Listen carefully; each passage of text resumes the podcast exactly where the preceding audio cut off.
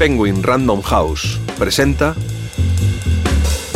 el podcast de Revista Lengua.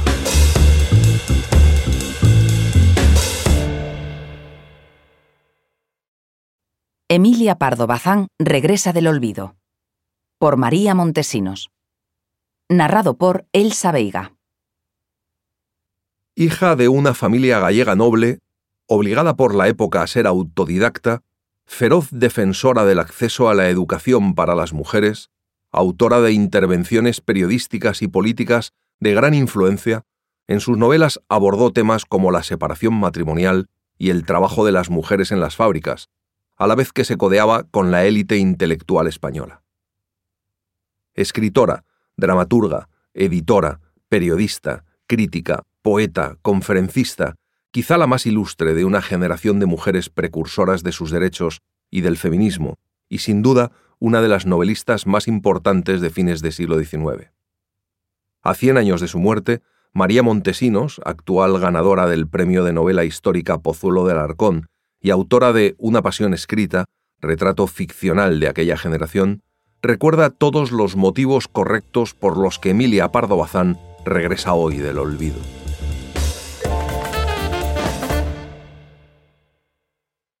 En un esbozo autobiográfico escrito a modo de prólogo para Los Pazos de Ulloa, Emilia Pardo Bazán contaba que un día se topó en A Coruña con varios grupos de cigarreras que salían de la fábrica de tabaco y se preguntó si habría alguna novela bajo los trajes de percal y los raídos mantones. Me la imagino a ella en ese momento, muy tiesa y peripuesta, observando a distancia la escena con esos ojos negros e incisivos que tenía, mientras una idea comenzaba a abrirse paso en su cabeza.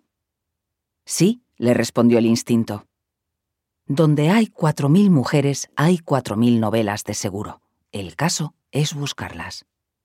Y con la misma curiosidad y determinación que la llevaron a estudiar a los grandes autores de filosofía y de la literatura europea para cubrir las enormes lagunas de su formación autodidacta, apenas pueden los hombres hacerse idea de lo difícil que es para una mujer adquirir cultura y llenar los claros de su educación, decía, se dedicó durante dos meses a visitar a diario la fábrica de tabaco para estudiar a esas mujeres, escuchar sus conversaciones, cazar al vuelo frases y modos de sentir.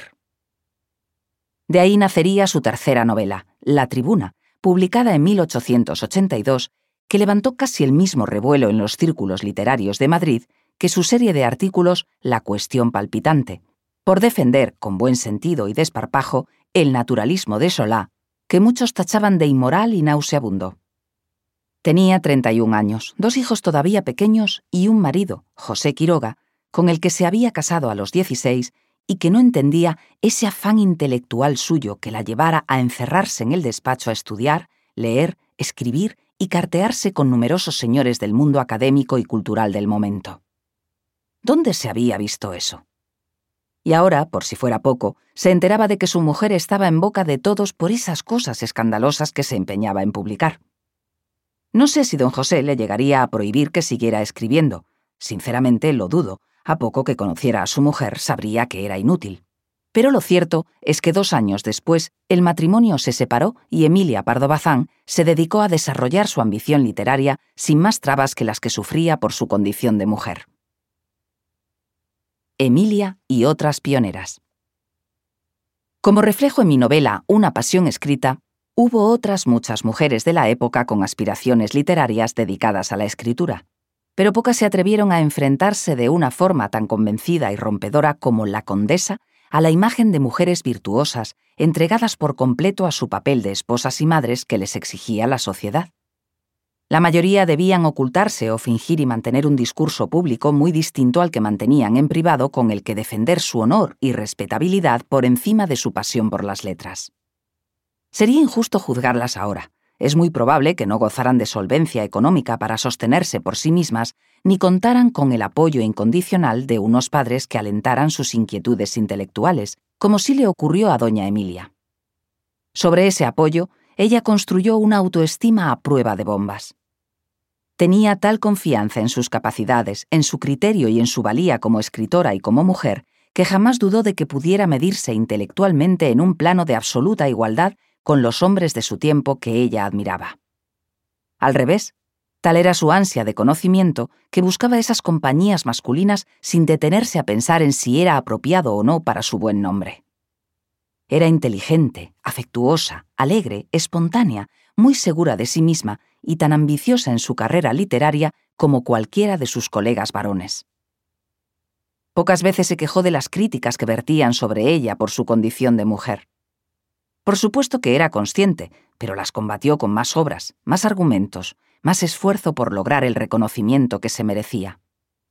No existía todavía en España ni el menor atisbo de un movimiento feminista, aunque sí corría un run run sobre algunas literatas que comenzaban a reivindicar en sus artículos la igualdad con los hombres, sobre todo en la educación tan escasa que recibían.